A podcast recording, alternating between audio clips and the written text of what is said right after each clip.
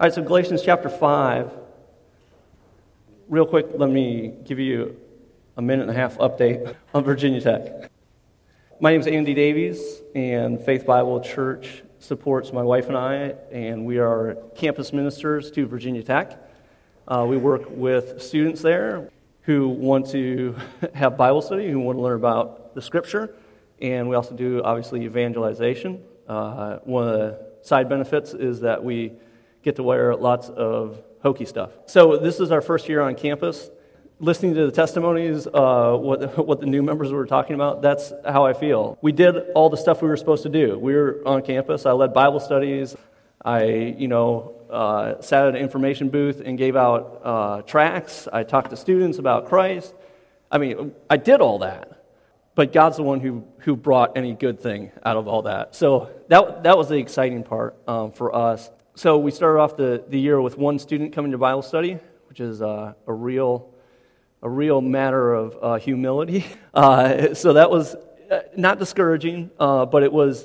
I mean, it was it was a it was a uh, dose of reality that we're not going to show up on campus and and you know all the cool people are going to show up and we're going to have 450 students and so it really is a matter of God doing it. So we started off with one and in October, two young ladies came up to the information booth where I was at in Squires Student Center, and uh, I had Caleb sitting with me, my oldest son, and they said, Your son is so cute.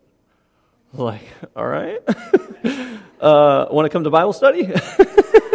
and, and, they said, Sure, sure. So they, they came that night, and um, one of them, uh, April, She's engaged to a young man named Jamie, and she brought Jamie the next week. And they faithfully came uh, the rest of the year. And so we went from one uh, in September. We had one more in, at the end of September. Uh, April and Becca started coming, so we had four. And uh, Jamie started coming, so we had five. And at the beginning of the second semester, uh, Corinne started coming, and so we had six at the end of the year. Um, and what's exciting about that, not the number, what was exciting was they, they came to Bible study because they wanted to study the Bible. Uh, you know, what, what you see up here, that's all you get. I'm not that exciting. Uh, I'm not, obviously, I look the way I look, uh, though I look like Pastor Ken. Uh, I, this is what you get. And so they're not coming for me. They were coming to study the Word together. And they really, uh, what, was, what was exciting, and one of the side benefits is they got along great together. Um, they, they cared about one another. They loved one another. They prayed for one another. Um, it was exciting. That, that part was really exciting. So, that part, uh, you know, the Bible study grew to six. Um, you know, we would love to see it grow to uh, double that next year. That's what we're praying for. Um, April and Jamie graduated, uh, so we're back down to four.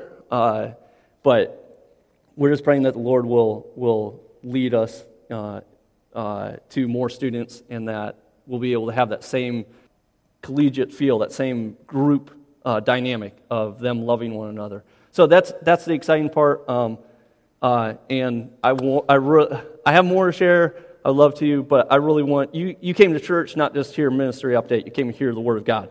Okay, so let, let's dive into Galatians chapter five real quick. And, and let's talk about what's going on here in Galatians. So, what the book of Galatians is written by the Apostle Paul. He wrote this book to a church that he'd just been with a, a year before. Paul went on his first missionary journey. He, he went to all these churches in Galatia, southern Galatia, and he gave them the gospel. Acts chapter 13 records that. He, he clearly proclaims the gospel. They clearly get saved. What could have happened in 12 to 18 months. What could have happened that Paul would now have to write the first epistle? This is his very first epistle. So, a lot of the, the concepts he, you find in Galatians, he's going to flesh out in all these other epistles to the point of Romans, which is really his treatise on the gospel. So, a lot of what we're talking about here, you'll find in other books because this is it. This is the, the, uh, the kernel from which all of those other writings come. So, what it, why would he have to write this book why would he have to write the epistle to the Galatians? Well, the problem is that it's a matter of the truth of the gospel. It's a matter of what truly saves people. It, uh, I have the title up there, The Gospel of the Free Spirit. Well, that's just a clue to let you know that's where we're going with all this. Okay, so what's the main theme of Galatians? Um, grace is a good word. it's a really good word. And that, that's a lot of what Galatians is about. But really, this is the word that, that Paul keeps coming to, this idea that Paul keeps coming back to. It's freedom. Chapters 1 and 2, Paul's gospel, the gospel that he, get, he received personally from Christ, is free from man's interpretation. It's free from the tradition of men. It's free from even the apostles. It's free from the three top apostles. It's free especially from Peter, the head apostle. What, what is Paul's point in telling us that his gospel is free from these? It's that this isn't based on the tradition of men. Chapter 3 through 4, Paul moves into, and he says that the gospel is free from the Mosaic law. It's free from the tradition of Judaism. This is a big issue because you have Gentiles accepting the gospel. For thousands of years before this, the only way that you could relate to the God of Israel is how? Well, you had to become an Israelite. There's this rite called circumcision. There's this, this uh, idea of proselytes. You, the only way you could worship the God of Israel, the one true and living God, is to become a Jew and to sacrifice at the temple. Well, this is a big problem because Gentiles are now receiving the gospel, and all the Jews are saying, that can't be it. That's it. They just get in free of charge. No, no, that can't be it. So the, there's men from Jerusalem who've come to Galatia and said, you know what? Here's the issue is Paul says it's Christ plus nothing. But if Paul would have been here longer, Paul would have told you it's actually Christ plus the, plus the Mosaic law. You have to get circumcised. You have to follow the dietary laws. You have to start celebrating the feast days. All these things. It's Christ plus this. It's Christ plus this. It's Christ plus this. And Paul's saying, no, the issue is it's Christ and nothing. Because uh, it, uh, what he says in, in, Galatians chapter 5 at the very beginning of the chapter is, is uh, well, verse, verse number 9. He says, a little leaven leavens the whole lump. See, a little bit of works righteousness, a little bit of, of working for it, destroys what Christ did. You can't have Christ plus following the law. Okay, so that's the issue. All right, so we have th- these two concepts that are at war with one another law versus grace, specifically the Mosaic law versus the grace found in Jesus Christ. Another way of thinking about law is ritual religious adherence. What, what happened with, with Ethan right here? was not a ritual. Pastor Ken said that. It's not a ritual. This isn't something that earns Ethan salvation. This is, a, this is an outward expression of an inward change. Okay, but what the, what the men from Jerusalem were telling the Galatians is you have to do this to be acceptable to God. You have to do this work to earn salvation. Okay, so it's law versus grace. All right, so what is the answer then to this? It's freedom. So look at verses 13 through 6 or 13 through 15. For you are called to freedom, brothers. That's that's it. That's what Paul he's trying. The, he spent all the the uh, the first part of this book leading up to this point. He's laid all this doctrine so that he can now tell them what is true. For you are called to freedom, brothers. Only don't use your freedom as an opportunity for the flesh, but through love serve one another. For the whole law, remember we just talked about the law, for the whole law is fulfilled in this one word. And what is the one word? At the end of verse 14, the one word is love. You shall love your neighbor as yourself. The opposite of love, if you bite and devour one another, watch out that you're not consumed by one another. The freedom that Paul is talking about is this it's law fulfilling love. Well, wait a second, Andy, you just told me that we don't have to obey the Mosaic law. No, you don't. you don't. It, I mean, at all. Most of us, uh, well, I'm dressed the way I am. I'm not wearing, you know, uh, a long robe with the corners tasseled and, you know, the high priest vestment and all this. I'm not obeying the Mosaic law. Okay, so no, we don't have to, we don't have to follow the law. But Paul is saying if you follow love, all the things that are encapsulated in the law, you will fulfill. Okay? The second thing then is verses 16 down through the end of the chapter, and it is, let's look at verse 16. But I say, okay, not walk by the law. I say, walk by the Spirit, and you'll not gratify the desires of the flesh. I wanted to show you two people who are fulfilling the law. But guess what? They don't, they don't feel like they're slaves. I, I guarantee you they don't feel like they're slaves right now. They feel free. Why? Because they're fulfilling the law according to love. According to love. That's my sister and her new husband. All right. The, se- the second thing then is what, what, uh, what we just read in verse 16. It's spirit led living. What, how do we have freedom? Spirit led living.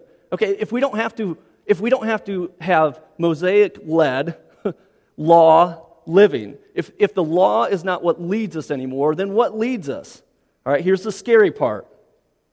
Here's the scary part it's the Spirit. Okay, nobody jumped up and left. Okay, that's good. uh, okay, now this is why it's scary. Because now I can't look at someone and say, hey, do you do X? Like I do X.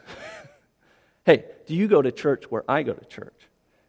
Hey, do you, do you read your Bible in the morning like I read my Bible in the morning? No, Paul goes from verse 16 down to verse 22 and he says, But the fruit of the Spirit is reading your Bible. The fruit of the Spirit is not going to that church.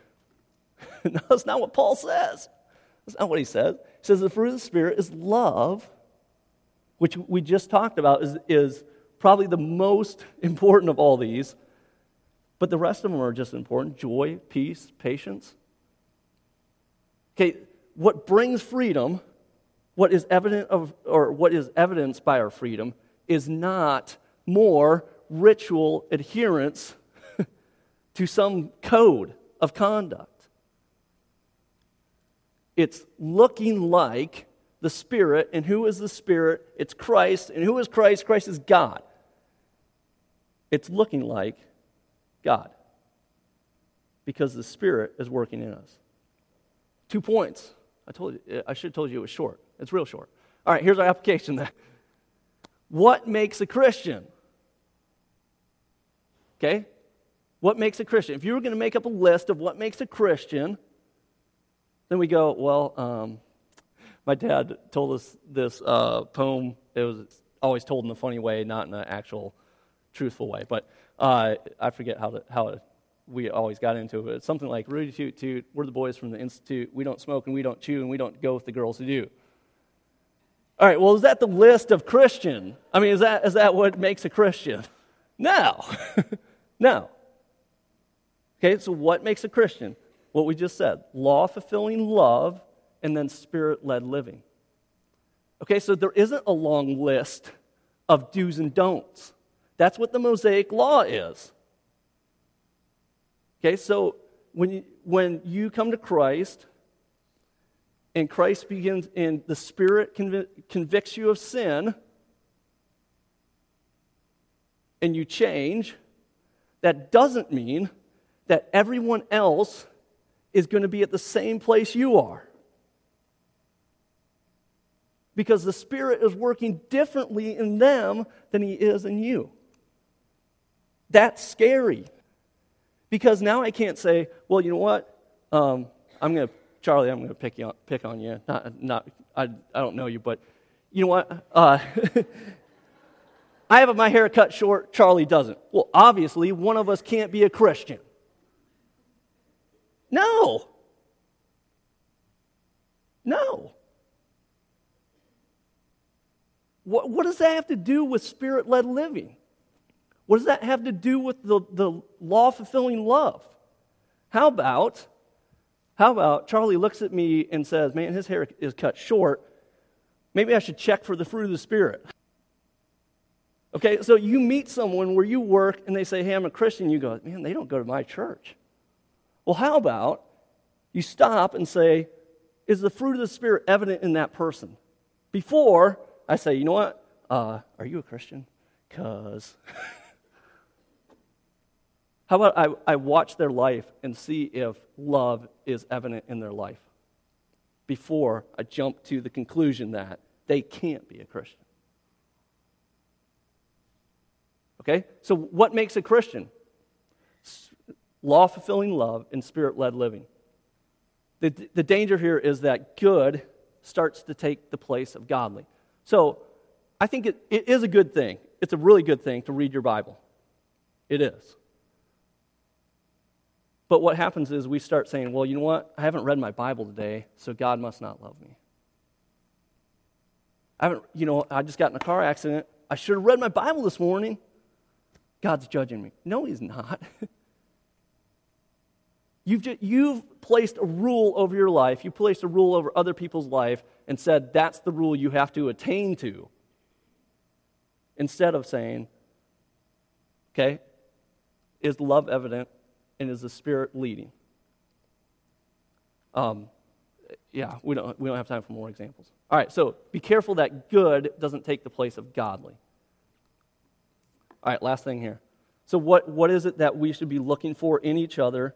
What is it that, that you sh- primarily you should be looking for in your own life, first of all, first and foremost? It's love for one another, and then that the Spirit is leading you, that you're evidencing the fruit of the Spirit. When we go to attack in, you know, on campus, uh, there was a young lady that walked by uh, the information booth. You know, she was trying hard to look like a young man, let's put it that way. and, you know, I, I'm wondering how in the world do you talk to someone like that? I mean, how, what, do I, what am I going to say? What am I going to offer? When it, if she would stop and say, Tell me about Jesus, what am I going to offer? well, you know what? You need to uh, change the way you dress. You need to change the way that you act. Uh, you need to let your hair grow longer. You need to do this, this. Is that what I'm going to offer them? Because that's the temptation. That's the temptation, is that we offer them a different way of good living. Instead of offering the best thing that we can, which is Christ, and then let Christ work out love and let the Spirit work out the fruit. And that's the scary part. That's the scary part. But that's what Paul, his whole, this whole book of Galatians is about. This is what we studied this, this past uh, semester at Tech. We went through it verse by verse. We went through it, uh, we went about 14 weeks. We took half a chapter. And at the end, I can tell you this at the end, when we're done, the students know Galatians. The students know what God requires of them. And it's not a checklist that they follow to say, yeah, I'm a Christian. It's, it's a change in the inner person that only God can do. I'm going to have my dad come up and close in prayer. You've heard the testimonies this morning, and you've heard the message that it's Jesus Christ plus nothing. Certainly, if you're here this morning and you do not know Christ, but you'd like to have someone show you from the Word of God, you just come up and speak to us after the service. We'll be more than happy to show you from Scripture how to be saved. This is Memorial Day weekend. And uh, Lloyd, once you come forward, please. Memorial Day is what it stands for memory, remembering those who have fallen, both men and women, those who represented our country in the military, uh, and who are presently as well as past. And we want to not only pray for our servicemen and women, we also want to pray for our country, even as, uh, as these are difficult days and, and as you've watched history unravel or unwind or deteriorate, we certainly need to pray for our country. Uh, but along with that, we need to remember this we are still salt and light, and that we never lose perspective or, or the responsibility that we have as salt and light. Uh, those that have served in the military are serving. Would you stand, please? Have served or are serving? Let's give them a hand, please.